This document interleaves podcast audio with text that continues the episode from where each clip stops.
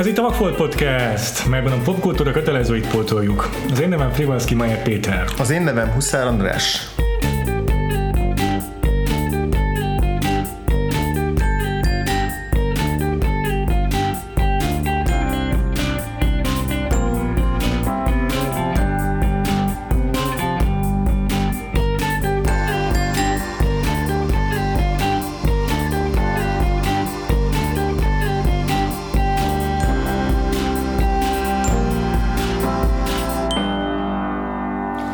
Foglalkozunk ezen a héten, András. Maradunk a 70-es években. És maradunk a musicaleknél meglepetésre. És maradunk a fura musicaleknél, és az ilyen kabaré jellegű musicaleknél, és a szexualitás témakörét újszerű szemléletből vesézgető filmeknél, illetve egy gigantikus kultfilmet veszünk sorra, aminek az utóélete sokkal nagyobb volt, mint maga a filmnek a bemutatókor gyakorolt hatása, és legalább annyit tudunk majd beszélni tényleg arról, hogy mi övezi ezt a filmet, mint magáról a filmről. Szerintem ez pedig nem más, mint a Rocky Horror Picture Show 1975-ből. A filmet 1973-as színpadi változat előzte meg, amely Rocky Horror Show nevet viselte, elévén nem volt Picture. Viszont a szereposztás nagyjából megegyezett azzal, amit a filmvásznon láthatunk, és az alkotók is egyeztek, amennyire én tudom, még talán a rendező is. Így van, tehát ugye ez Richard O'Briennek a darabja volt, ő írta a zenét, a szöveget, a dalszövegeket. Igen. És Jim Sharmannak hívták azt a rendezőt, aki Londonban, a West Endben színpadra állította. Pontosan lehet, hogy nem a West Endben kezdődött, de hogy elég sok színházat körbejárt Londonban, de ez az alkotócsapat volt, és valóban már ott volt a Tim Curry főszereplőként, maga Richard O'Brien, illetve a Nell Campbell és Patricia Quinn, aki Kolumbiát és Magentát alakítja a filmben, ezek a Tim Curry által alakított őrült tudós Dr. Frank-N-Furternek az így az udvartartásának a legfőbb tagjai. Tehát ők gyakorlatilag mind megvoltak az eredeti darabban is. A két ilyen civil főszereplő, akik belecsöppennek ebbe az egész ilyen éjszakai... Rocky Horror Picture Show-ba. Igen, ők voltak újdonságok a filmben. Igen. De mire ez két év telt el a színdarab bemutatója és a film között, közben már Amerikát is megjárta a musical, ami Angliában nagyon nagy siker volt, Angliában kevésbé, tehát ott mint a New York-i bemutató az egy elég nagy bukás volt. Yeah. De egyébként ott is előbb-utóbb sikerült elkapaszkodni a West Endig. Tehát azért ott is bemutatták nagyobb színpadokon is idővel. Igen, ott a Broadway-en például. Na, az New York, de most Angliára volt. Ja, hogy Angliára gondoltál, igen. Ott is azért igaz, hogy megbukott maga a darab már ott is. Vagy ott sem volt akkora siker elsőnek, tehát 63 ember ment az első bemutatóval, hiszem. De szépen lassan. Ott azért nagy kört futott be, igen. Abszolút igen, tehát Londonban akkor így minden híresség oda zarándokolt, hogy megnézze ezt a darabot. Tehát a híre legalább elment, hogy van valami kuriózum és valami nagyon extravagáns dolog a színpadon, és aztán a 20th Century Fox égisze alatt készült a film, tehát rendes stúdiófilm volt. Szerinted fel volna Disney Pluszon? Azt tudom, hogy ez egyike azon nagyon-nagyon-nagyon kevés filmeknek, amiket a Fox-tól átvettek, és hajlandóak az ilyen repertórium moziknak a rendelkezésére bocsátani, mert ugye most van egy ilyen felháborodás, hogy rengeteg olyan kis színház, akik így régi Fox filmeket szoktak a műsorukra tűzni, és abból tartják fel magukat, nem tudják most már elérni ezeket a filmeket, mert a Disney így lestoppolta őket, és a Rocky Horrornál ezt nem tették meg, mert ott valószínűleg felgyújtották volna Disneylandet a dühös rajongók, hogyha ez megtörténik. Úgyhogy egyébként nem tudom, hogy fönn van a Disney Pluszon, szerintem miért ne? Bár ugye volt ez a 5000 tweetes thread, amit a Disney Plus kirakott az összes létező filmjükről, amik ugye ezért fölkerültek a Disney Pluszon, nem emlékszem, hogy ott volt-e közöttük, de simán lehet. És igazából amitől igazán híressé vált, vagy amikor beindult ez az ilyen kultfilm és sikere a filmnek, az az volt, amikor a mozifilm bemutatása után, amikor így szinte senki nem ment el rá, úgy döntöttek, hogy a stúdiónál, hogy jó, akkor mi lenne, ha megpróbálnánk ilyen éjféli vetítésekre benyomni a filmet. Hogyha már napközben nem ülnek be rá a nézők, és ugye a kritika is ilyen langyos fogadtatásban részesítette a filmet, akkor így éjszaka hát, ha nagyobb sikert arat, akkor már kezdtek így a Midnight Movie műfaja már kezdett úgy megszületni, és akkor azzal robbant be a film, meg aztán gondolom az összes VHS korszakbeli terjedésén, tévé, stb., de hogy így nagyon benne maradt a küszöbben, tehát ez a címe szerintem mindenkinek mond valamit, még annak is, aki a musicalekben nem járatos. Igen. Azt nem tudom, tudtad-e, de évekig volt moziműsoron, és hát igazából folyamatosan moziműsoron van, még 79-ben is heti kétszer játszotta valamilyen mozi valahol a világban. Tehát, hogy így legalább kétszer mozi műsoron volt a film. És VHS-en is évekig tartotta vissza a Fox. Tehát már rég benne voltunk a VHS korszakban nyakig, és még mindig nem jelent meg a Rocky Horror Picture Show, mert még mindig úgy voltak vele, hogy erre annyian beülnek a mozikba, hogy kár elvenni ezt a státuszát. És aztán persze adott előketett a film sikerének a későbbi home videó megjelenés, de ez egy tök érdekes húzás volt a Fox-tól szerintem. Igen, és egy ilyen... Mert hogy tényleg ennek van egy ilyen effektusa is ennek a filmnek, hogy nem csak az, hogy beülnek rá az emberek a mozibában, hanem ez egy ilyen párbeszédet folytat a film a közönséggel, és kialakul egy ilyen nagyon lelkes nézőtábora nekik. Vannak videók 79-ből, ahol egy ember azt mondja, hogy már 465-dére látja ezt a filmet. És amúgy is úgy járnak az emberek ezekre a filmekre, hogy együtt énekelnek, válaszolnak a kérdésekre, a filmben feltett szereplők szavaira, és hasonlók. Úgy kell nekem most a legutóbbi ehhez hasonló dolog az lehetett, amikor megnéztem a Dolomite is my name-et a Netflixen, és abban is ez a Dolomite karakter nem tudja rendes bemutatóra elvinni a filmét, senki nem akarja megvenni forgalmazásra a filmét, és akkor egy moziban egy ilyen éjféli vagy hajnali kettes időpontot sikerült befoglalnia, és ott bukkan fel egy ilyen, már akkor eleve olyan közönség, akik ezt valószínűleg úgy én kultikus hírnévből hallottak csak erről a filmről. És ott is ugyanúgy kialakul ez az örjöngés a mozidánkban a film kapcsán. És tehát így szerintem van egy ilyen típusú film, amely nem feltétlen kell, hogy művészileg a legcsodásabb értékeket képviselje, de hogyha megtalálja a közönségét, akkor az már önmagában értéket képvisel.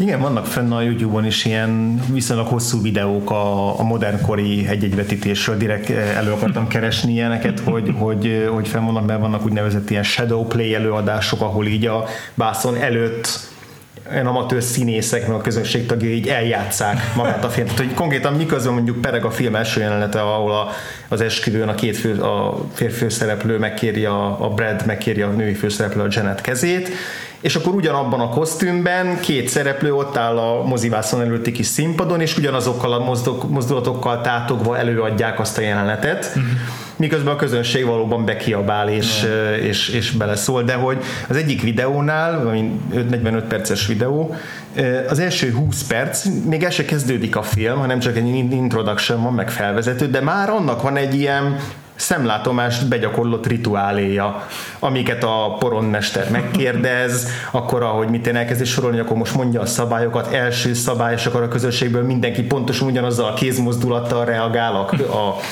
meg ugyanazokkal a mondatokkal, tehát mintha lenne egy ilyen plusz forgatókönyv, amit mindenki ismerne, aki rajongója ezeknek az előadásoknak, és úgy mennek oda, hogy ezeket újra meg újra előadják, aminek már szinte semmi köze nincs a filmhez, de hogy ilyen önálló életre kell, igen, és akkor direkt drukoltam, hogy az a videó a YouTube-on az így eljusson a Time Warp táncig a filmből, mert nagyon kíváncsi voltam, hogy az milyen lehet. Arra. És így ez teljesen egyértelmű, hogy abban például az egész közönség felúrik, és elkezdi ugyanazt a táncot járni. Tehát ez baromi nagy fán lehet egy ilyet végigcsinálni, és akkor ugyanúgy ilyen jelmezes színészek meg figurák vannak ott a közönségbe. Tehát, hogy van az egésznek egy ilyen, van az angol, ez a riotous szó, az ilyen lázadó, meg egy ilyen kavalkád az egész, és ilyen egyrészt nagyon fannak tűnik, meg hát amit még mindenképp meg kell említeni, hogy ez így nagyon fontos mérföldkő így a queer cinema történetében. Yeah. Tehát rengeteg kisvárosba eljutott ez a film, kisvárosi mozikba, ahol így az ilyen vagy különcök, vagy mondjuk a heteroszexualistól eltérő szexualitású gyerekek, tinédzserek, fiatalok így megtalálták egymást ezeken a Rocky Horror Picture vetítéseken. Meg hát magának a filmnek is. Akár saját magukat is igazság szerint. Így van, igen, tehát hogy ez is egy baromi fontos dolog, és egyébként tök nagy szám szerintem, hogy a 20th Century Fox csinált egy ilyen filmet, ami ennyire nyíltan queer film volt, hogy egy transzvestita a főszereplője, yeah. aki nem egy villainje a filmnek, bár félig igen, tehát hogy részben villain, részben hős, részben ártat áldozat, részben gonosztevő, de hogy egy iszonyatosan karizmatikus figura, és egyértelműen aki mellett így hitet tesz a film, meg akinek így a világnézete mellett hitet tesz a film. Hát igen. Egyébként szerintem hasonló élmény volt még annak idején a Star Wars is. Tehát fura, mert az most egy akkora gigantikus mega franchise, hogy mindenki beül rá, de azért mindenki emlékszik szerintem, hogy a Phantom Menace-nek a bemutatásakor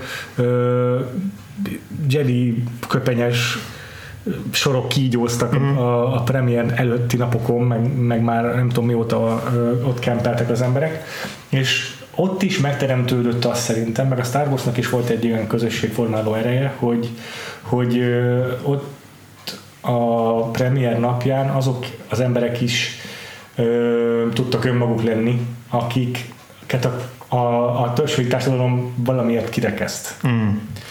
És tök más értelemben kell ezt kezelni, de szerintem az viszont azonos, hogy van egy közösségformáló ereje annak a filmnek is, és ezt párhuzamban tudom állítani azzal, ahogyan a Rocky Horror Picture-nek van egy ilyen Picture Show-nak van egy ilyen közösségformáló ereje.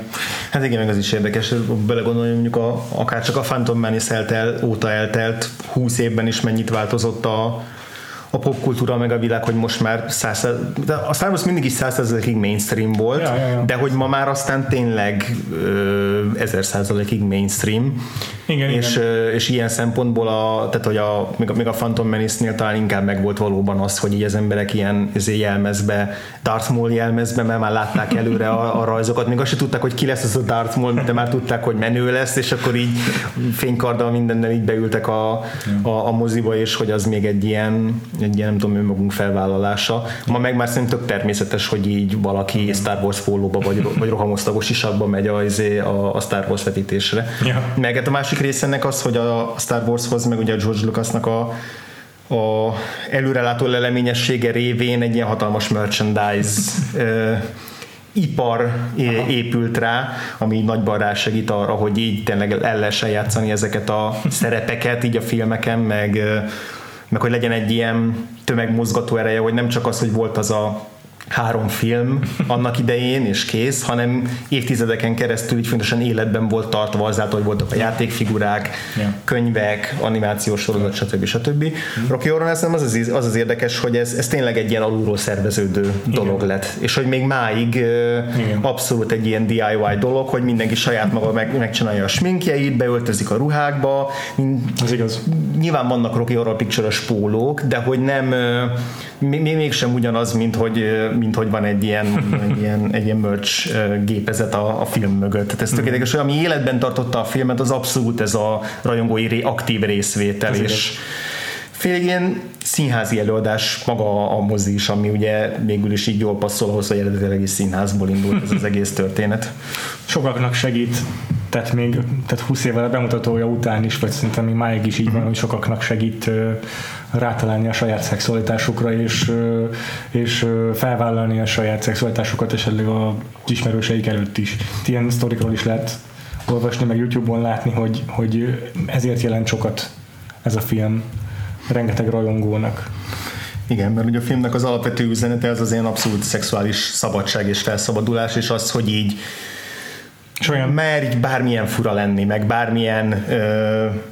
bármilyen szexuális vágyakat elérni akkor, hogyha az konszenzuális. Jó, filmben vannak ebben ilyen határesetek, azért vagyunk be őszintén, de hogy alapvetően egy ilyen abszolút szexuális szabadságot hirdet, ami nem ugyanaz, mint az egyébként 60-as évek végi, 70-es évek elején ilyen hippie flower szabad szerelem mozgalom. Tehát ez egy más szerintem tök más dolgokat szabadít föl, mert ekkor azért már javában volt a Free Love, sőt már a bukása felé tartott a Free Love-éra, és szerintem nem lehet annak egy sokadik fejezetének tekinteni a Rocky Horror Picture-t, hanem valami újat, abszolút igen, de hogy valami újat indított el azon belül, vagy az amellett. Hát itt ebben a filmben nem sok az, hogy a főszereplő transzvesztita, hanem ahogyan mondod, elég erőteljesen benne vannak ezek a témák, és így konkrét mondatokban elhangzik ilyen, hogy don't dream it, be it. Aztán van az a jelenet, amikor megpróbálja elcsábítani a Frank-N-Furter a Bradet, és most nem emlékszem pontosan mit mond neki, de ott is kb. Arról van szó, hogy ne próbálj meg ellenállni a vágyaidnak. Igen. És ezek mind olyanok, amik explicit módon olyanokat mondanak ki, ami előtt, főleg a 70-es években még erőteljesen tabunak számított. Még tényleg a szexuális fordulom ellenére is. Igen. Tehát meg lehet nézni korabeli felvételeket tévéműsorokból, és nem is tudom, hogy hol egy YouTube videóban játszott be egy korabeli felvételt, amiben így arról mesél, vagy arról magyaráz egy tévéműsorvezető, azt hiszem, hogy ilyen a homoszexualitás az emberiséggel együtt, meg a történelem együtt jelenlévő dolog, és a görögöknél, meg a rómaiaknál ez része volt, elfogadott dolog volt. Szerencsére Amerikában ez teljesen tilos. És ez korabeli. Igen, tehát azért ez a free love dolog, ez mindig is azért alapvetően vagy nagyrészt heteroszexuális kereteket feszített szét, de sok szempontból azon belül maradt, és lehet, hogy ez ilyen polikapcsolatokat így már jobban megengedte, meg azt, hogy nem ez az ilyen abszolút monogámia, egy férfi, egy nő, hanem azon belül már így szélesebbre tárta a kapukat, de hát azóta is szerintem elég sok olyan elemzés született így a szabad szerelem időszakáról, hogy az egy alapvetően ugyanolyan patriarchális, nem tudom, intézmény volt, hogy ugyanúgy a szabad szerelem sok esetben a férfiaknak volt szabad abban, hogy minél több nővel lefeküdhettek. Tehát ugye elég csak mondjuk ennek az egyik nagyon szélsőséges példájára, a Manson szektára gondolni. Igen. Azért akkor is egyértelmű út vezet a hippi mozgalomtól idáig, tehát így le lehet szépen vezetni szerintem, hogy a hippi mozgalomból kinőtt a Mick Jagger, kinőtt belőle David Bowie, kinőtt a Freddie Mercury, és kinőtt ez a film. Ez egy egyenes vonalú. Részben ez egy másik pálya, meg mondjuk így a Stonewall lázadás, meg az a időre belett, hogy nem passzolni, de egyébként de tökre látni, hogy a Rolling Stones az fullba tolta a hippit, és azért hány olyan sztorit hallani, hogy a Mick Jagger ki mindenkivel kavart nemtől és kortól függetlenül, és ugyanez a David Bowie-ra is, igaz, Freddie Mercury közismert a biszexualitásra, és ők is ebben a generációnak a tagjai. Persze az is valóban nagyon fontos, hogy itt 73-ban, de mindenképpen ebben az évtizedben volt a Stonewall lázadás, nem sokkal lesz meg előbb. Nem sokkal korábban talán. És az még nagyobb port kavart ebben a témában. De azért szerintem akkor is 69, bocsánat, nem tudom, én emlékeztem úgy. Lehet, hogy a darabhoz képest volt pár évvel korábban. Igen. De hogy akkor is voltak ilyen vadhajtásai ennek a hippi mozgalomnak, és ezek egyértelműen ide vezettek szerintem. Érted, a Meat Loaf, aki ebben a filmben az egyik szereplő, az ő glam zenéje is egyértelműen szerintem felfűzhető erre az évre.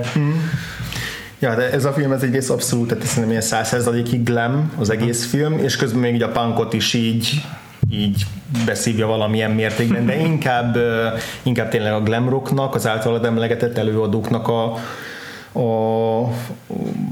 ilyen vezérfonalába illik bele, tehát tényleg a Frank-N-Furter az így full Mick Jagger, főleg a nyitószáma izé a Sweet Transvestite. Ti tökre össze lehet rakni ebből a zenészekből szerintem, mert a mozgása Mick Jagger, hangja Bowie időnként, és a haja, meg az arc, meg a fizimiskája az meg Mercury.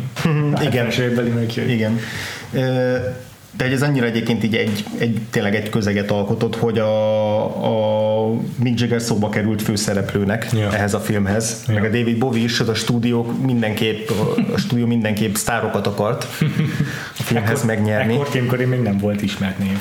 Így van, és a Shermanék pedig ragaszkodtak hozzá, hogy átvehessék a színházi szereplőket. Ugye eddig az évadunk során rengetegszer láttunk már példát arra, hogy alul maradt egy alkotó a stúdió csatájában, és egy friss sztárt, vagy nagyobb nevet szerepeltettek az eredeti színdarab főszereplője helyett. Itt meg inkább belementek abba, hogy legyen kevesebb költségvetésből a film, készüljön kevesebb költségvetésből a film, de legyen sztárok nélküli az elosztás. De azért egy ilyen kapcsolatot sikerült megőrizniük, hogy az a személy, aki a sminket és a maszkokat készítette a filmben, sminket, frizurát, öltözéket, az ugyanaz az ember, aki korábban a Mick Jaggernek és a David Bowie-nak az ilyen különböző színpadi kosztümjeit és sminkjét találta ki. Tehát, hogy van egy ilyen szép íve ennek ennek a dolognak, hogy abszolút belepasszol. Richard O'Brienről még egy picit beszéljünk, az alkotóknál tartunk úgyis. Színészként kezdte a karrierjét ő is, és játszott a Jim Sharman a rendezőnek korábbi darabjaiban. Itt is megvan a párhuzam, mert a Sharman többek között rendezett Hair-t, és Jézus Krisztus Superstar-t is. Egyébként ausztrál rendezőről van szó, de hát gondolom Britanniában készítette ezeket a darabokat. És a Sharman a O'Brien egyszer megkereste, hogy figyelj, van ez a rockoperám, és akkor segített neki színpadra mindig is. Úgy írták le, hogy nem tudom, ezt honnan szedtem az idézetet, lehet, hogy a Wikipédiáról, hogy Gothic themed, schlock, horror, comic book, fantasy, romp. Igen, és akkor itt annyit kell még érdemes még tudni Richard O'Brienről, aki a filmben amúgy eljátsza a Riff Raff nevű szerepet, hogy neki is hosszú ideig tartott, egy hosszú küzdelem volt a saját nemi szerepével megbékelni, és ő így úgy fogalmazott erről a 2000-es években, hogy a férfi és a női nem közt egy folyamatosság van, egy kontinuum, és egyesek valamelyik végletben vannak beledrótozva, én valahol közöttük vagyok. Tehát ő így genderqueernek írja le magát. Igen, és ez az egész film igazából ezt a fajta ilyen fluiditást testesíti meg az összes szereplőjével, tehát ezt mind a szexualitásban, mind a nemi identitásban, hogy itt igazán azt hittem, hogy ez a film, vagy annyit tudtam a filmről, hogy arról fog szólni, hogy van egy két ilyen normi szereplő, akik bekerülnek ebbe a világba, és akkor a film végére ők is így felszabadulnak és átalakulnak, és már szabadabban élhetik ki a vágyaikat, és egyébként nagyjából ez is a film, bár aztán rengeteg ilyen kis epizódba így elkalandozik, de hogy igazából nem tudjuk meg, hogy mi lesz a főszereplők sorsa a film után, hogy együtt maradnak-e, hogy hogyan fogják élni az életüket szexuálisan.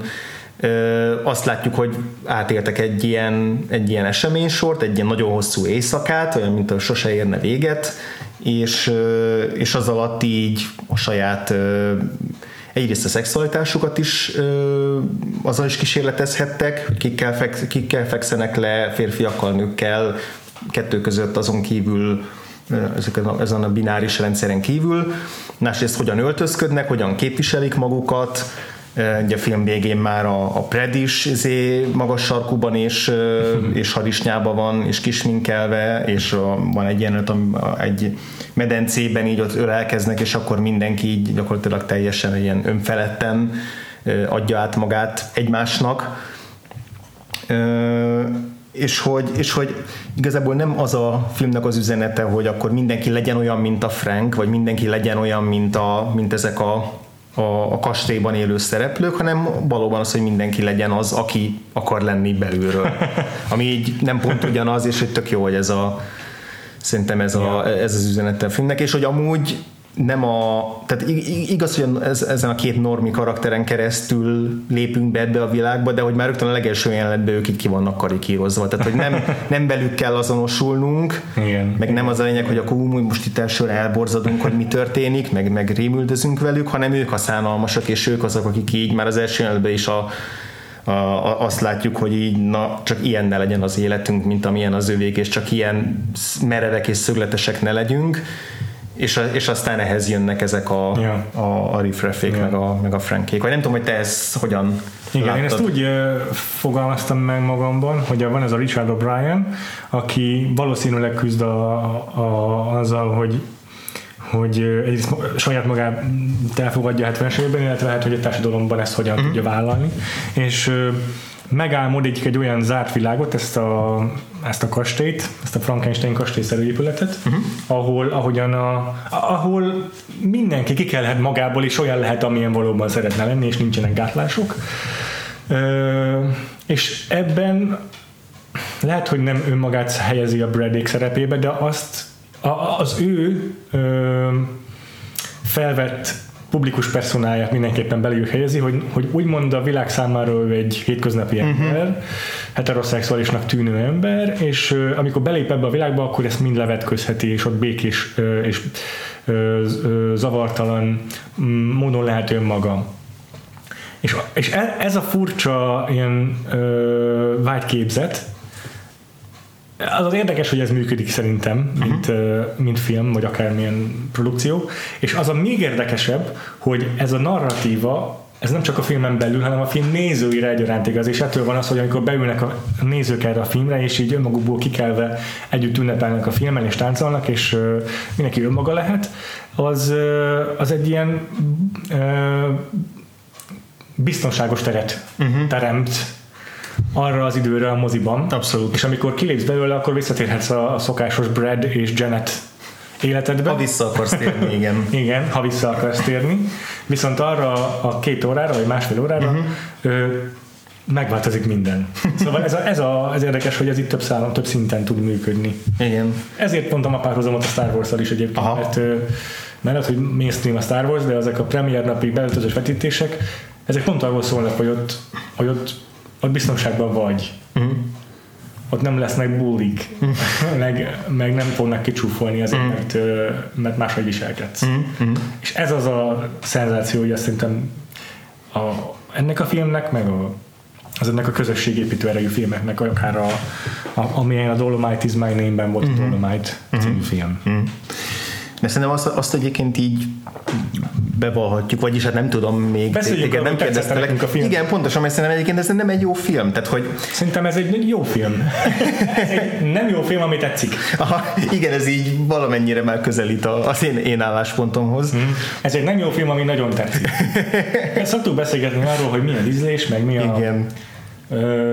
Mit lehet objektívan megfogalmazni egy filmről, és véleményt objektívan nem lehet megfogalmazni, objektívan lehet megállapításokat tenni a filmnek az elkészítésének a minőségéről. Ebben a filmben lehet objektívan hibákat találni bőven. De akkor is, ez szerintem egy jó film. Szerinted? Szerintem nem jó film, egy szuper jó zenével és egy olyan közösségteremtő erővel, ami miatt nagyon, nagyon tudom szeretni. Aha, nagyon szeretem én is. Tehát nagyon rokonszembes az egész megközelítése a filmnek, és amin tök sokat gondolkoztam, hogy az ilyen kvázi trash film, ami nem nevezném trash filmnek a Rocky Horror Picture Show, de valahogy benne van bizonyos szándékos, van feltételes szándékosságot. Igen, vagy a teljes amatőrizmust és alkalmatlanságot. Igen. És egyik se igaz a Rocky Horrorra szerintem. Igen. Vannak bizonyos trash jellegű vagy camp elemei a filmnek egyértelműen, akár a rendezésvágás operatőri munka kapcsán, akár mondjuk az, ahogy egy narratívát kezel a film. Nyilván nem ezek az erősségei, de hogy egy tök nagy különbség van mondjuk a Rocky Horror között, meg a Room között. Persze. Mármint nem a Brillarson féle, hanem a The Room. Igen, között, vagy hogy hívják a készítőjét? Nem jut eszembe a James Franco. Tudom, hogy nem, de most hirtelen nem ugrik be a csávónak a neve. Milyen biztos kiakadna. Tommy Wiseau. Ja, stimmel. Igen, Tommy Wiseau. Vagy mondjuk egy Sharknado, vagy egy Human Centipede, vagy bármelyik olyan film között, amit alkalmatlan emberek készítettek. Igen, és hogy van olyan ezek között, amit direkt úgy csinálnak, hogy ez most szar legyen, és majd röhögjünk, az biztos. Van, amit komolyan gondol az alkotója, de olyan pocsék, hogy csak rögni lehet, mint a The Room. Igen. Igen. A Rocky Horrorra egyik se igaz ezek közül. Ez a kérdésem, hogy erre lehet azt mondani, hogy ez már olyan rossz, hogy az már jó? Vagy emlékszel a Ghost Story-ra, amiben, vagy a Ghost Story, bocsánat, a Ghost World-re, amiben azt mondja a Thora Birch, hogy ez olyan rossz, hogy már túl jut a jón, és visszatér a rosszba. Ezek közül melyik igaz erre a filmet? Szerintem nem azért jó, mert már olyan rossz. Tehát az benne az érdekes a Rocky Horrorban, hogy nem az a jó benne, hogy úristen mennyire szar ez a film. Uh-huh. Igen, ez szerintem is így van. Hanem bizonyos szempontból nincs jól elkészítve, de vannak olyan tulajdonsága, amik viszont nagyon jók. Igen. Akár a Tim Curry alakítása, akár a szereplőknek tényleg a szexualitása, igen, a szabadsága, szerintem a szellemsége. És hát a zenék, igen, azok. És a zene az szuper. Tehát, hogy igen, nem arról van szó, hogy olyan rossz a film, hogy már átfordul, és már tudunk rajta röhögni. És én például a The Room-on nem tudok röhögni. Ezt megnéztem azt a filmet, és ezt utáltam azt a filmet. Aha. Mert egyszerűen... Valamikor már annyira rossz, hogy az már pontosan, rossz. Igen, és hogy szerintem akik, ugye annak is van egy ilyen kultusza, hogy elmennek a nézők a moziba, és akkor annak is van egy ilyen rituáléja, hogy... De az egy cinikus, ironikus valami. Pontosan, az egy gúnyos dolog, igen, hogy kiröhögjük a filmet. És igen, persze én is néztem úgy filmeket társaságban, igen, akár veled is, vagy más társaságban, amiket úgy néztünk meg, hogy... Utóbbi évek X-Men filmjei tökéletes, vagy Transformerek ismeretlen. Abszolút, igen. Tehát, hogy úgy ülünk le egy film elé, hogy akkor most röhögni fogunk egy filmen. De egyébként egyre kevésbé szeretek így filmeket nézni. Magamtól soha, tehát, hogy magamtól egyedül nem venném rá magam, hogy megnézek egy szarfilmet azért, hogy kiröhögjem. Társaságban is egyre ritkábban, mert hogy már egyre drágábbnak érzem az időmet ehhez. Igen. Szerintem ez egy jó elfoglalás. A közösségi része az kurva jó. Igen, de hogy tök más az attitűdje annak, hogy leülünk egy aszilum film elé, hogy így teli szájjal röhögjünk azon, hogy mennyire szánalmas és szar ez az egész. És más a Rocky Horrornál, ahol meg így nem foglalkozunk azzal, hogy mondjuk nem jó a filmkészítés sok jelenetben, meg sok esetben, hanem élvezzük azt, amit viszont ad a film. És ez szerintem az összes többi példára, amit említettünk, nem nagyon mondható el. Beszéljünk még a campről, meg a cheesy-ségről, meg ezekről, mert ezek szerintem nem annyira jól meghatározható fogalmak, és nehéz is nekem rendetten. Nekem is. Ezekkel. A campet most így megnéztem a definícióját. Jaj, hát az annyi definíciós, annyi egyenesen gyökeresen elmondott definíció van rá, hogy ott most az a fontos, hogy az alkotók tudják, hogy camp, vagy az, hogy ne tudják, és úgy lesz camp, és én máig nem vagyok teljesen tisztában azon, most melyik igazából. Hogy ez most camp tudatos, vagy ellen? Igen. Vagy pont, hogy nem.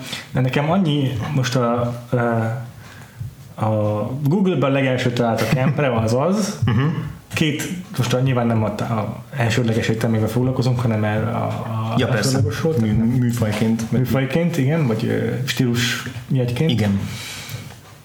Férfiakra vagy férfias viselkedésre mondják, vagy férfiakra, vagy azok viselkedésére mondják, hogy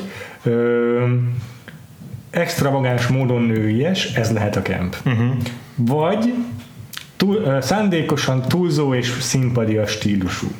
Tehát túlzó, színpadias, színészi, affektáló, maníros, ezeket lehet még szinonimaként mondani a campre. Nem tudom, szerinted ez lefedi a campet? Nekem ez nagyon nehéz megmondanom, hogy ez lefedi-e a campet. Nekem is, mert például olyan, most csak egy példát, ami hirtelen eszembe jut. A gicset is lehet itt valahogy. Igen, az is más, de hogy az se ugyanaz. Csíziséget is, három különböző dolog. Igen, egy film, amire kapásból rá tudnám mondani, hogy camp, az mondjuk a Batman és Robin. Azt nagyon campi. És hogy azt nem úgy csinálta meg a Joel Schumacher, hogy ez most legyen egy campi film. Gondolod? Szerintem nem. De hát ő szerintem így nem. Vagy nem tudom, de hogy itt mindig nehéz az, most alkotói szándék, meg nem, meg biztos mit veszünk figyelembe. Biztos ebben, hogy csinálta meg olyanra. Szerintem nem, szerintem részben igen, de hogy a végeredmény az már annyira túlzó lett, hogy az...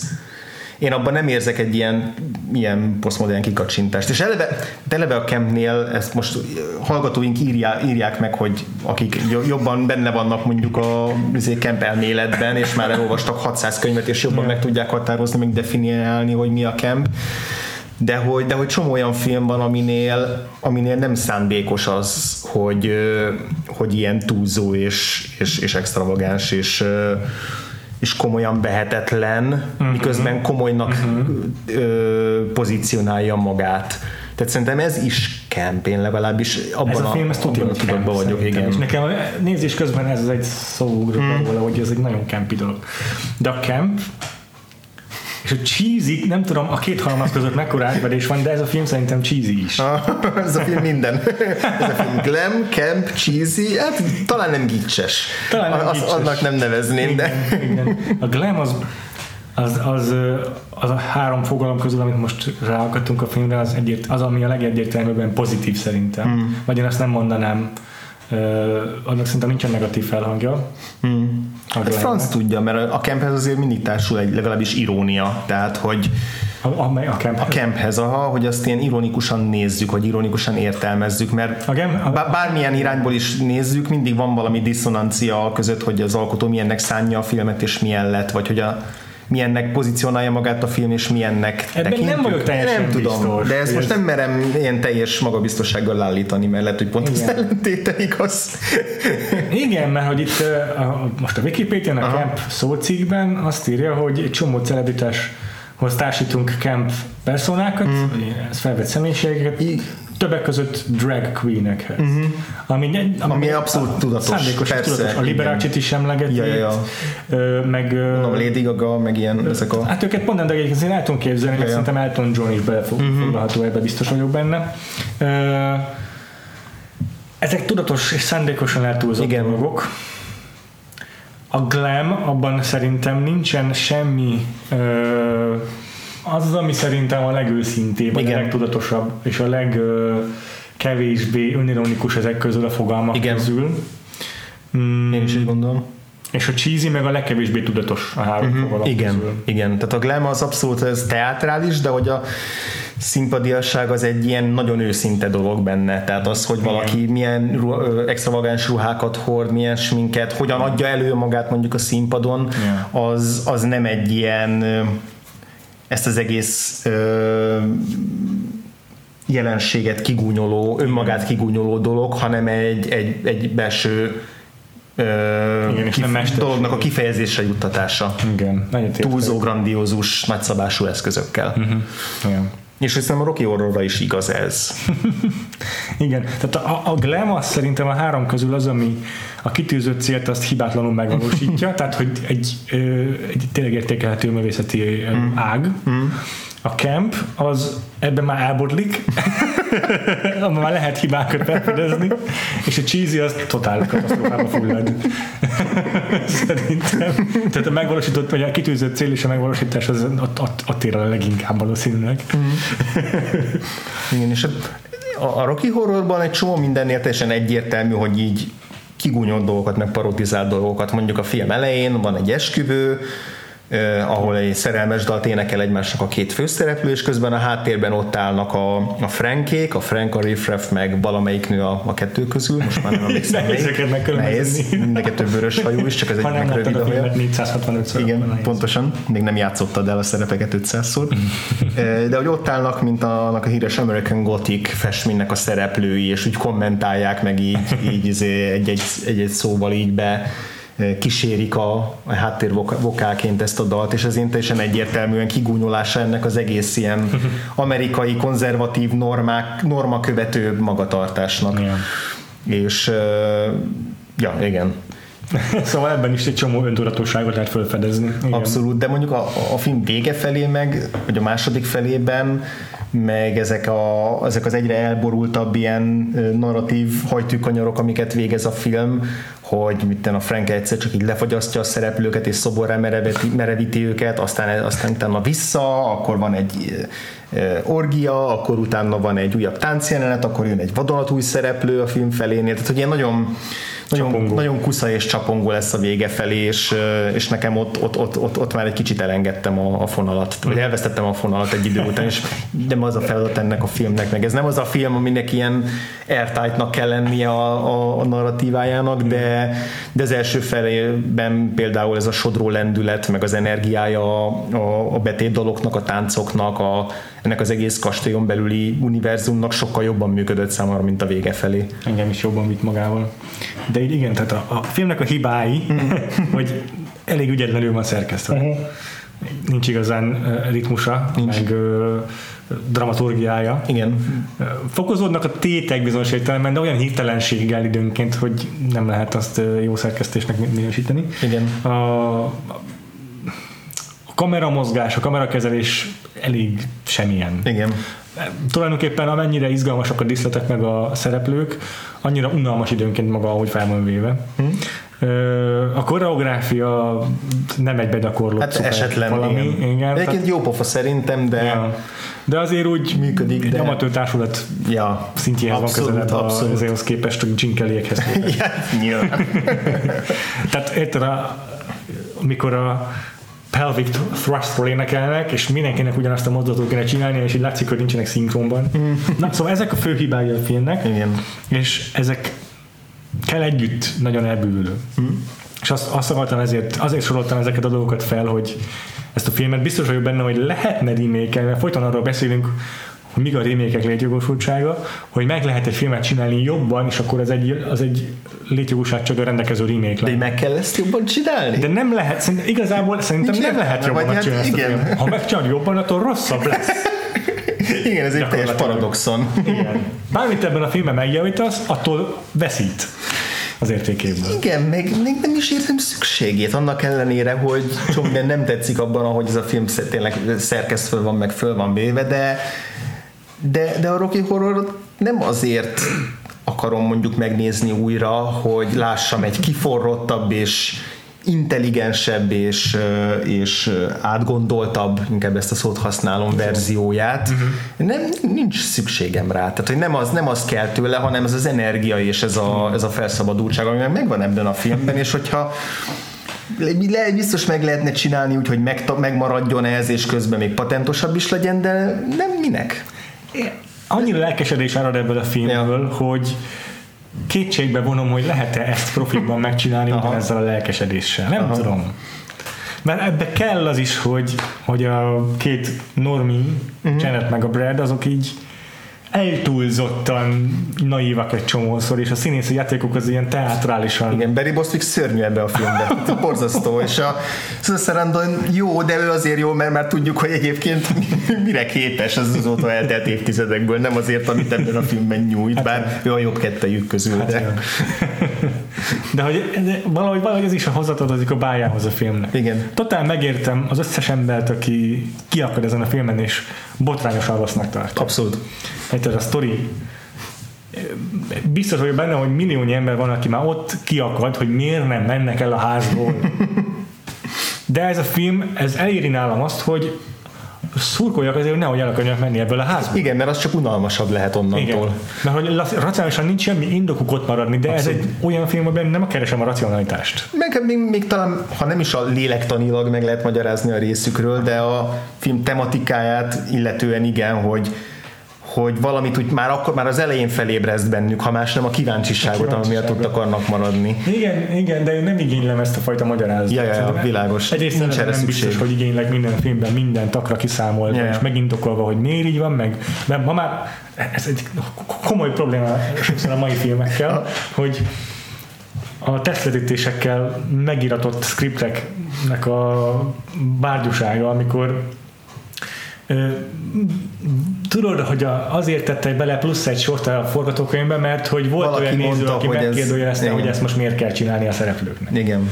És ebben a filmben nyoma nincs ilyesminek, és mégis tudom azt mondani, hogy működik. Igen, tehát ez 150% az alkotóknak az elképzeléseinek felel meg. Tehát, itt szerintem semmi nincs ebben a filmben. Jó, biztos költségvetési okok vannak, hogy ha megkérdeznék a Richard O'Brien-t, akkor biztos azt mondaná, hogy ezt a jelenetet így akartam fölvenni, de nem volt rá pénz, ezért így vettük fel. De hogy szerintem maga a megvalósult mű az így abszolút kompromisszummentes. Nem hiszem, hogy lenne valami, amit így beáldoztak volna bármilyen külső nyomásnak megfelelően. Ez nagyon igaz lehet. Igen. És azért is nehéz elképzelni azt, hogy egy új verzió az ennél önazonosabb legyen. Tehát ez egy önazonos film. Ez és ez tök sokat számít. Ez az. Igazából tényleg ez a kulcsmondat szerintem.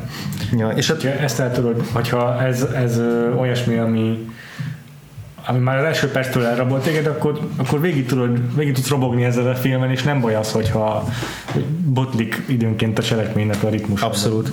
Szaravága. És hát ha még egy érvet akarunk találni arra, hogy miért maradnak a kastélyban a most tesztvetítés közönség tagjaként itt még egy érvet felsorokoztatok mellette benne van a filmben, hogy szerintem nincs olyan ember, aki, jó, ezt így nem merem kijelenteni, de remélem nincs olyan ember, aki így ne akarna a Tim Curry társaságában maradni az első megjelenése óta. Tehát az intro, amikor lejön a lifted és megjelenik és elénekli az első dalát, az így olyan, hogy én ezzel az emberrel akarok még így órákat eltölteni, mert hogy annyira izgalmas, és annyira fantasztikus, és karizmatikus, és pajkos, és fenyegető, és közben borzasztóan vonzó egyéniség.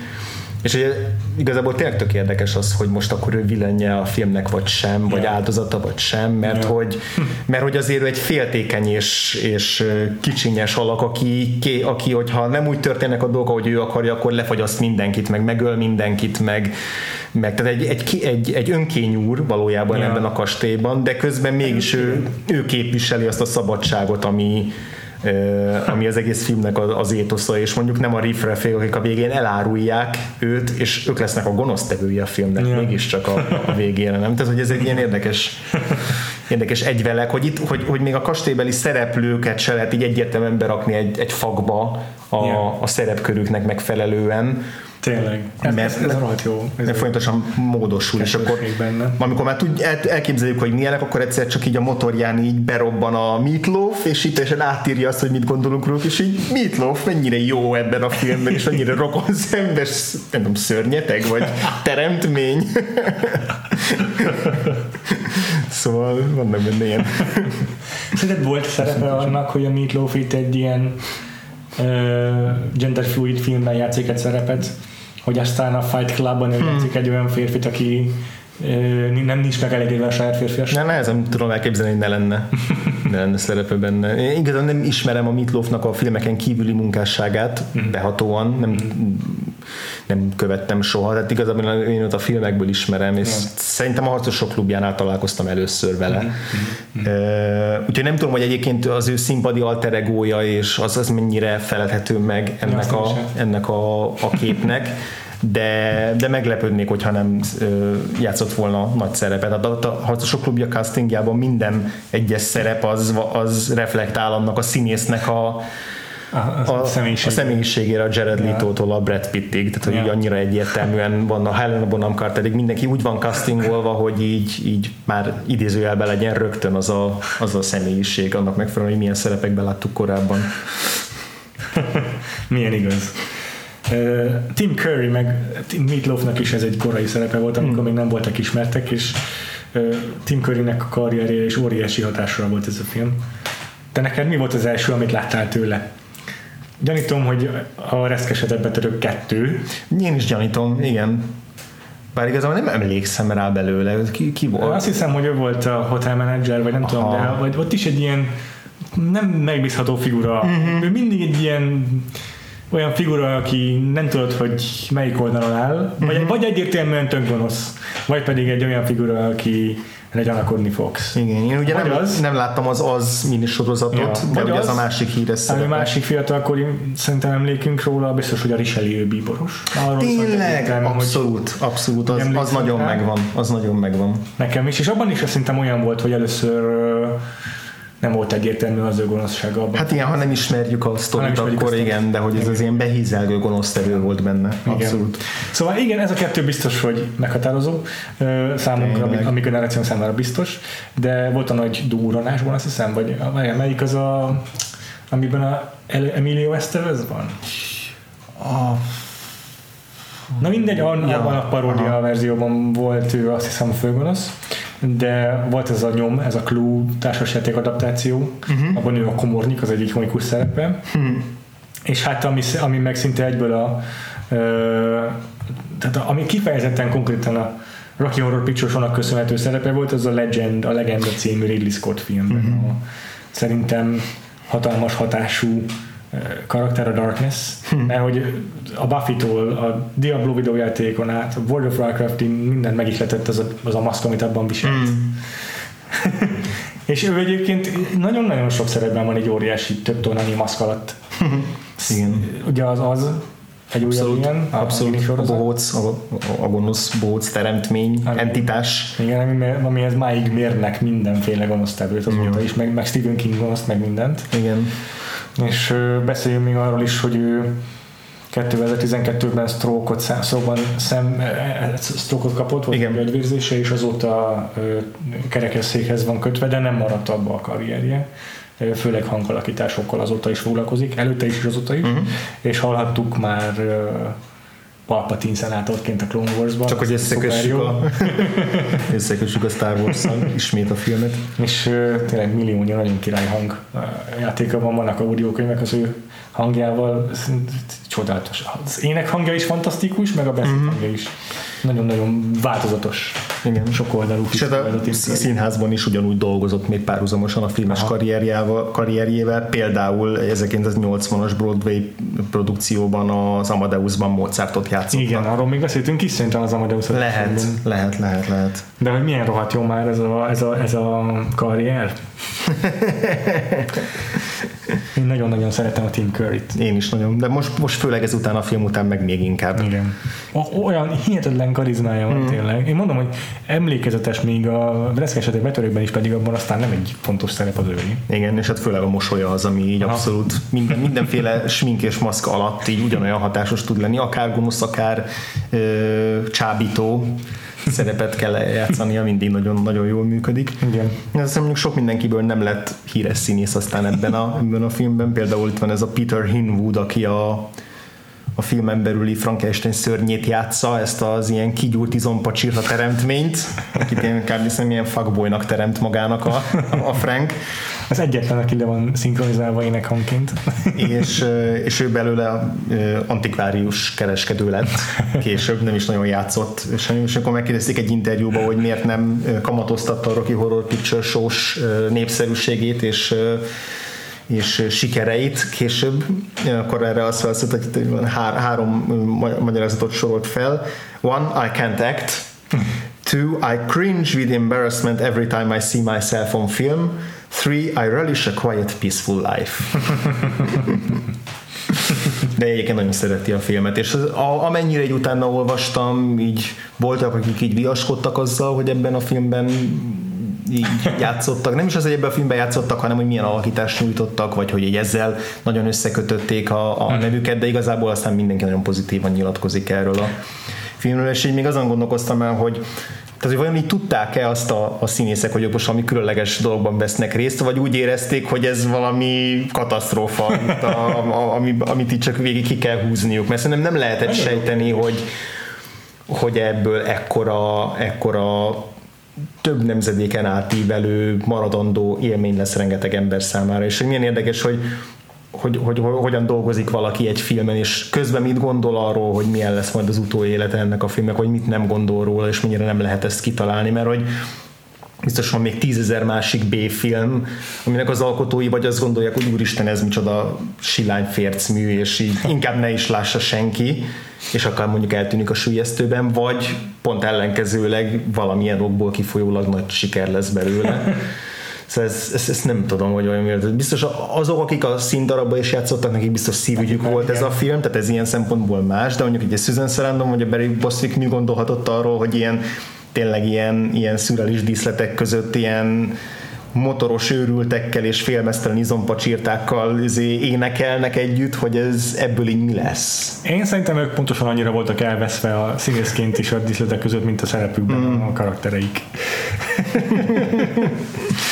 Nem tudom, milyen lett a forgatás természetesen. Ja, igen. Hát esős volt, meg nedves, és akkor panaszkodtak. Susan Sarandon tüdőgyulladást kapott, tehát így ilyen, azt nem volt kellemes, de valami 6 hét volt összesen, tehát egy viszonylag rövid és gyors forgatás volt nyilván. Hát nagyon sokat spóroltak miatt is, igen. Általában így a Hammer Horror meglévő korábbi részleteinek részletei között forgattak. Tehát így felhasználtak mindent, amit tudtak. Igen, meg hát arról nem is beszéltünk, hogy mennyi klasszikus horrorra, vagy B-filmre, vagy science fictionre tettek utalást a King Kongtól kezdve, az RKO stúdiónak a logóján keresztül, a nyitódalban legalább 10 klasszikus film meg van említve, tehát hogy egyértelműen egy ilyen keretbe helyezi bele magát a film. Ez a Double Feature című dal, ez így eleve elhelyezi, hogy ez már most tudjuk, hogy ez egy B-film, hiszen a double feature-ökben általában a második vetítés az a B. Innen jön a B-film elnök. De hogy megint csak szerintem nem paródia akar lenni ez a film, tehát nem az a célja, hogy mint egy nagy durranás kiparodizálja az akciófilmeket, hanem... Csak így elfogadja a saját helyét ebben. Igen. Filmes univerzumban szerintem. Igen. Az RKO meg nem csak amiatt jön szóba, hogy a klasszikus fekete-fehér szörnyfilmek, meg nem tudom, hanem a musicalek miatt is, mert az a film ez izigvéri musical, és a fináléban a pici úszómedencében a 5 darab táncos az a direkt utalás a Busby Berkeley filmekre az évadunk elején. Úgyhogy itt is körbeér a dolog. Igen. Ja, neked amúgy melyik dalok tetszettek a legjobban a filmből? Főleg a legeleje, már úgy értem, hogy a Time Warp-os dal, meg a Sweet Transvestite, amit már mondtál, a Tim Curry karakternek a nyitódala. Igen. Utána vannak gyengébb dalok, és persze minden musicalnél fenntartásokkal állok hozzá, hogy vegyük észre, hogy ezek igazából pofon egyszerű dalok, csak főbe mászolok. És itt is ez van, szerintem. De akkor mégis az jó dalok, igen. Neked? És mik a kedvenceid? Nekem is azok, amiket elmondtál, de én például tökre szeretem a Janetet a film elejéről, az esküvős dal, amikor az oltár elé járulnak a szereplők, meg tök jó a Meat Loafnak a dala, hogy így az a glamhez képest egy ilyen 50-es évekbeli rockabilly szám lesz belőle, szaxofon szólóval, ha jól emlékszem. De az egy nagyon fun dal.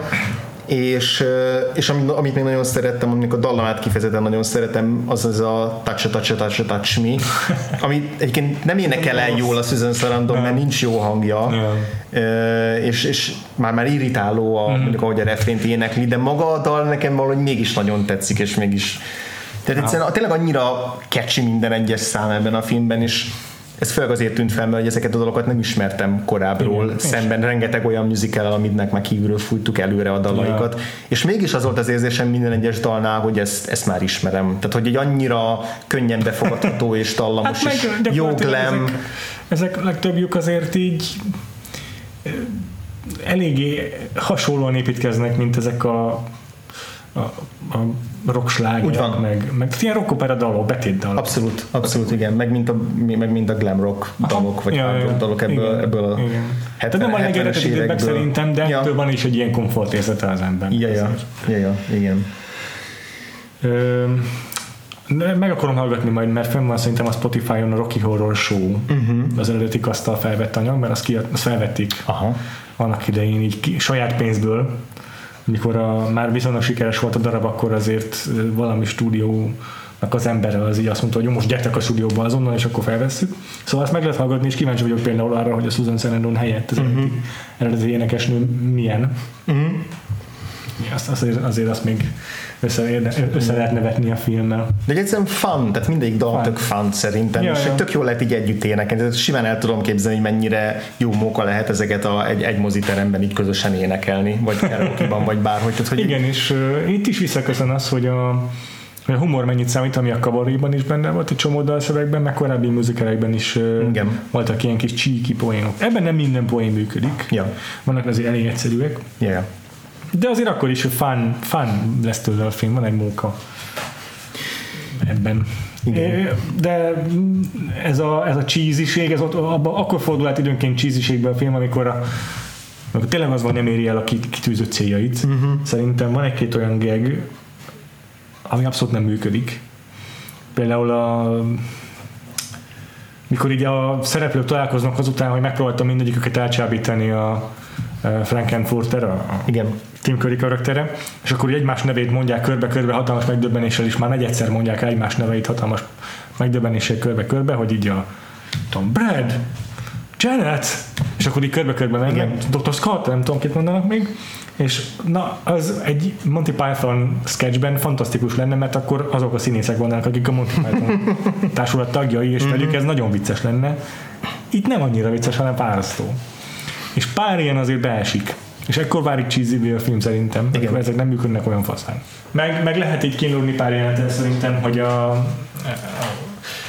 kicsit túlzásnak érzem azt, hogy a Susan Sarandon karaktere szűz, és akkor az egész csábítás jelenet az így átfordul időnként így a cringe-be. Igen.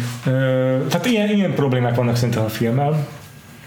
Mindenek ellenére tényleg óriási nagy móka, és főleg a Tim Currynek köszönhetően. Tim Currynek a karizmája az idáig sugárzik. Tehát az én nélküle így elég sok százalékkal vagy csillaggal kevesebbre osztályoznánk ezt a filmet szerintem. Ez tuti.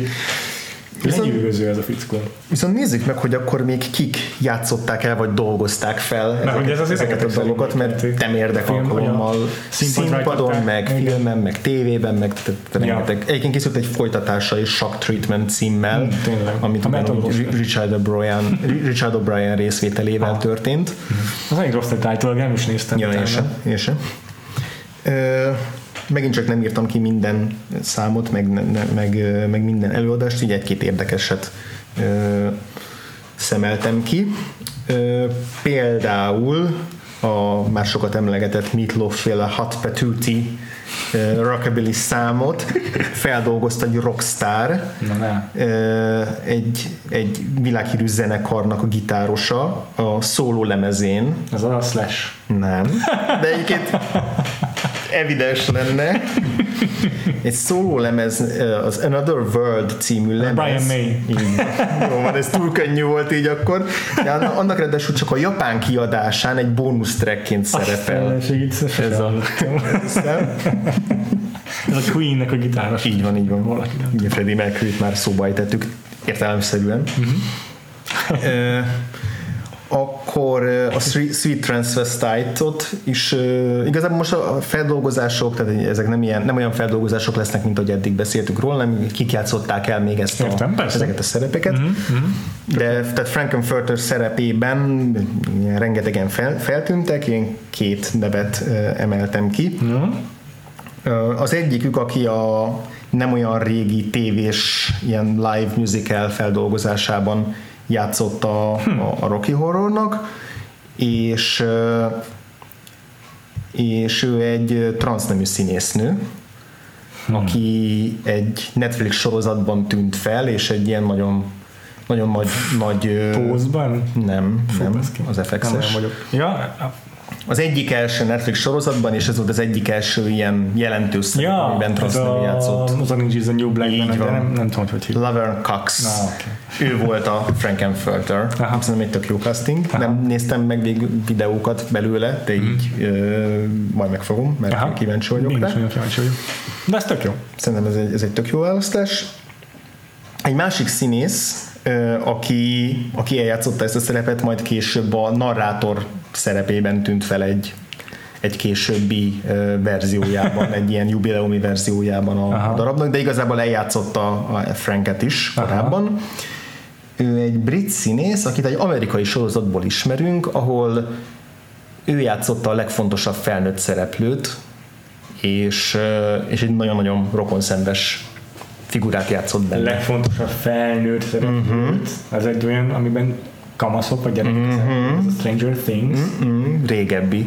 De műfajilag nem jársz el nagyon messze. Gyerekek, kamaszok, sorozat. Szondod. Hosszú életű, nagyon híres sorozat, híres alkotóval, és egy nagyon közkedvelt felnőtt ilyen mentor figurát játszott benne, és egyébként rengeteg színpadi szerepe is van ezen kívül. És tök jól el tudom képzelni. Bár, igen, igazából tök jól el tudom képzelni. Nem, mondom, a Stranger Things-el műfajilag nem jársz messze. Gondolkozz ebben a zsánerben, csak egy korábbi úttörő jelentőségű sokak által fikázott, mármint szerintem akkoriban az egy ilyen lenézett sorozat volt, de igazából egy tök okos és szellemes és szórakoztató sorozat. De ilyen vagyok. Csomó sztárt kitermelt azért azóta. Sorozat. Spin-offja is volt. Alkotója aztán ilyen már nagy blockbusteres babérokra tört. Kicsit azt mondom, hogy beletört a bicskája, de megvívta maga harcait a modern blockbuster érában. Mostanában így, azt hiszem most pont megint vissza akar térni a televíziózáshoz. A amerikai sorozat? HBO? Nem. Valami sima földi sugárzás, mentő a csatorna téma. Fú, ez mikor? Ez már ilyen volt sorozatfordulom időszak 2000-es évek közepe? Vagy korábbi? Nem, picit talán korábban indult, szerintem 90-es évek végé, 2000-es évek eleje. De igen, mondjuk mi ez?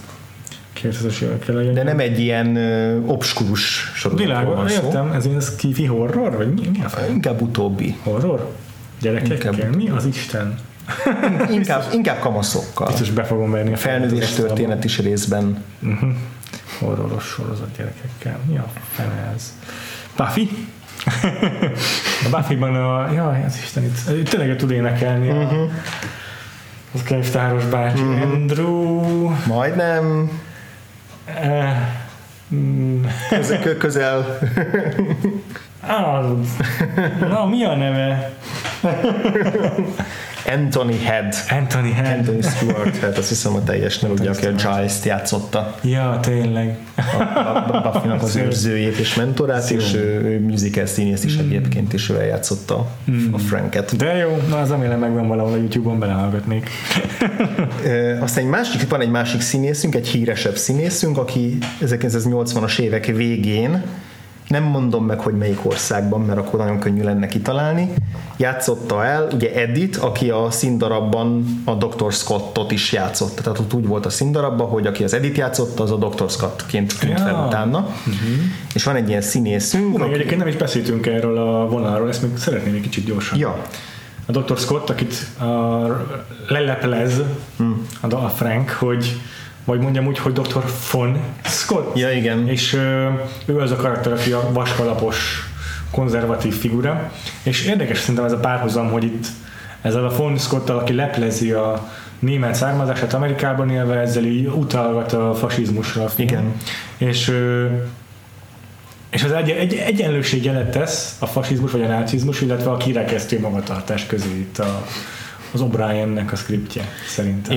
Igen, és sőt benne is van az a rózsaszín háromszögi jelkép a Franknek valamelyik jelmezén, ami a náci Németországban a melegeknek a megbélyegző jelképe volt, ugyanolyan, mint a sárga csillag a zsidóknál, volt egy ilyen rózsaszín háromszög, csak azt hiszem, hogy úgy van, hogy ott fejjel lefelé volt, és itt megfordították, most már pontosan nem emlékszem, de lényeg az, hogy ez aztán egy LMBT szimbólum lett ez a rózsaszín háromszög, és ez is prominensen feltűnik a filmben több jelmezben. Okay.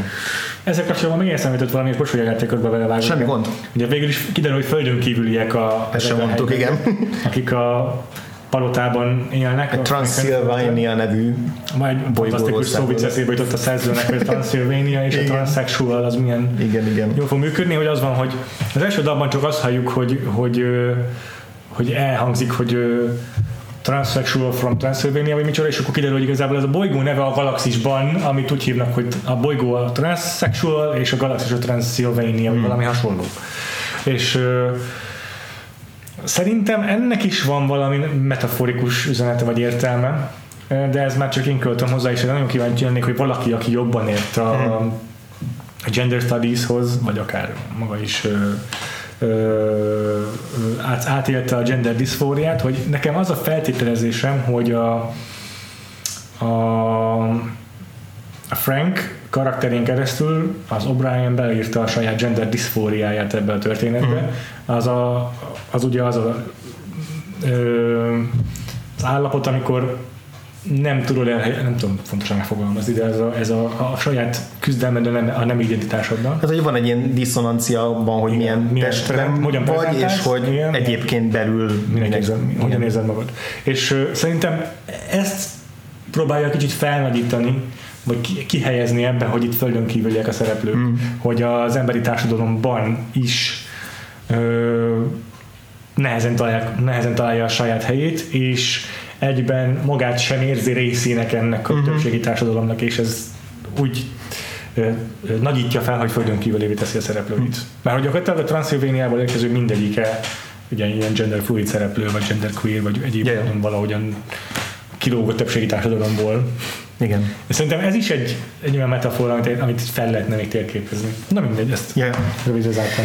Visszatérve ezt a színészhez, aki Edith és Dr. Scottot játszotta, ugye ez olyan kettős szerep. És akkor ő neki most a nemzetiségét nem árulod el, mert túl könnyű lenne. Mert túl könnyű lenne, de egy olyan világsztár, azóta világsztárról van szó, aki aztán játszott még egy musicalben, és híresen nem tud énekelni. És egy gyönyörűen példázza. Ez a Russell Crowe. Én már tudtam, hogy nagy színpadi színész volt Ausztráliában. Talán musicalekben is, de az nem. Igen, tehát ő eljátszott. Edith, amit egyébként nem tudok képzelni. Ja. Edit. És nagyon kívül, na mindegy. És akkor még egy különleges előadást néztem ki, a There is a Light Over at Frankenstein's House, nem tudom. Ugye ez az, amikor megközelítik a kastélyt a Bradék, és akkor énekelnek arról, hogy There is a Light, van ez a dal a filmből, és ezt egy késő esti talk show James Corden? Nem. Talán Halloweeni adásában azt hiszem elénekelték. Nyilván volt a Glee-nek Rocky Horror epizódja, meg ezek mindig az Glee. Amiben egyébként feltűnt néhány színész a filmből is, más szerepekben. De ez egy késő esti talk show, és a műsorvezető mellett, aki korábban eljátszotta Bradet, az egyik színpadi adaptációba, tehát hogy ő benne volt egy Rocky Horror Showban, korábban Bradet játszotta.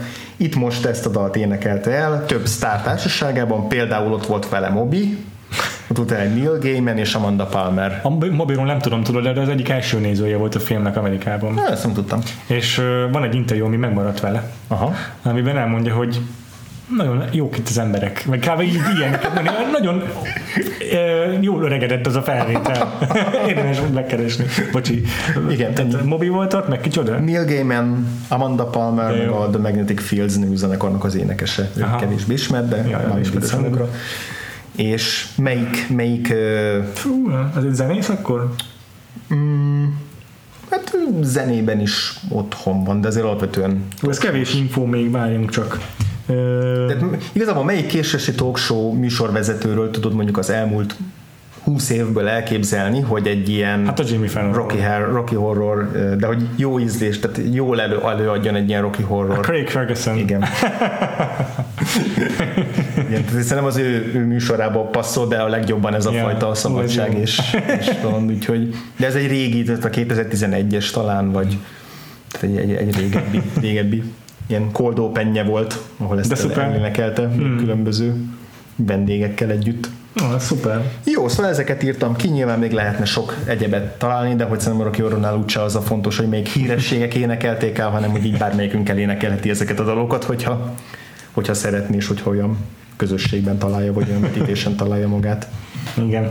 Úgyhogy nem, azt szoktam látni, hogy a benmoziban is néha adják, nem tudom, hogy ott úgy szervezik el meg, hogy közös éneklős, vagy csak egy sima vetítés előadás. Szerintem csak egy sima vetítés előadás, a magyar közönség általában nem annyira vevő az ilyesmire. Azt neki tudja. Azt neki tudja. Hogyha van ilyen, akkor szóljatok nekünk. Tökre megnézni. Simán. Jó, én örülök, hogy megnéztem ezt a filmet. Én is úgy éreztem, hogy ez lesz az évad, ez a film lesz az évadban, amely így elkerülhetetlen, és majd megtöri az esetleges addigi pozitív benyomásokat, vagy ívet. De nagyon-nagyon élveztem. Úgyhogy örülök, hogy megnéztük. És aztán jövő héten mi lesz, most nem tudjuk egyre pontosan elmondani. Valószínű, hogy ugrunk egy évtizedet, ugye? 80-as években. Még nem biztos, lehet, hogy még maradunk egy film erejéig a 70-es években. Ja, igen. De mert most kicsit bizonyos okból így megkavarodott a menetrendünk, még kiszemerünk egy filmet majd, de nem sokára egyébként valóban a 80-as évekből fogunk még két rendhagyó musicalt megtekinteni majd.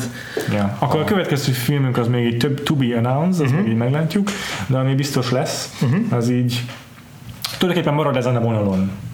Az egyik a rémségek kicsiny boltja, a másik pedig, hogy a glamet is kidomborítsuk, az pedig a Prince-nek a filmje, a Purple Rain. Ezek fogják majd zárni az évadunkat, illetve természetesen lesz évzáró listázós adásunk is majd az év végén. És vészrész több biztos nem lesz addig, mert valószínűsítem, hogy amiket már idén látunk, azok már toplista gyanúsok, toplista esélyesek, ezért fölösleges lenne külön vészrészelnünk róluk, vagy úgy érezzük, hogy akkor csak elpufogdálnak a puskaborainkat, így bár többen érdeklődletek, de nem lesz szerintem Irishman vészrészünk sem. De lesz még alkalmunk beszélni róla, vagy a évadzáró adásunkban, vagy az oszkáros adásunkban, úgyhogy nem tudok kimaradni belőle. Nem még egy epizódot erre külön rászállni, így is lesz minimum 2 alkalmunk. Így van.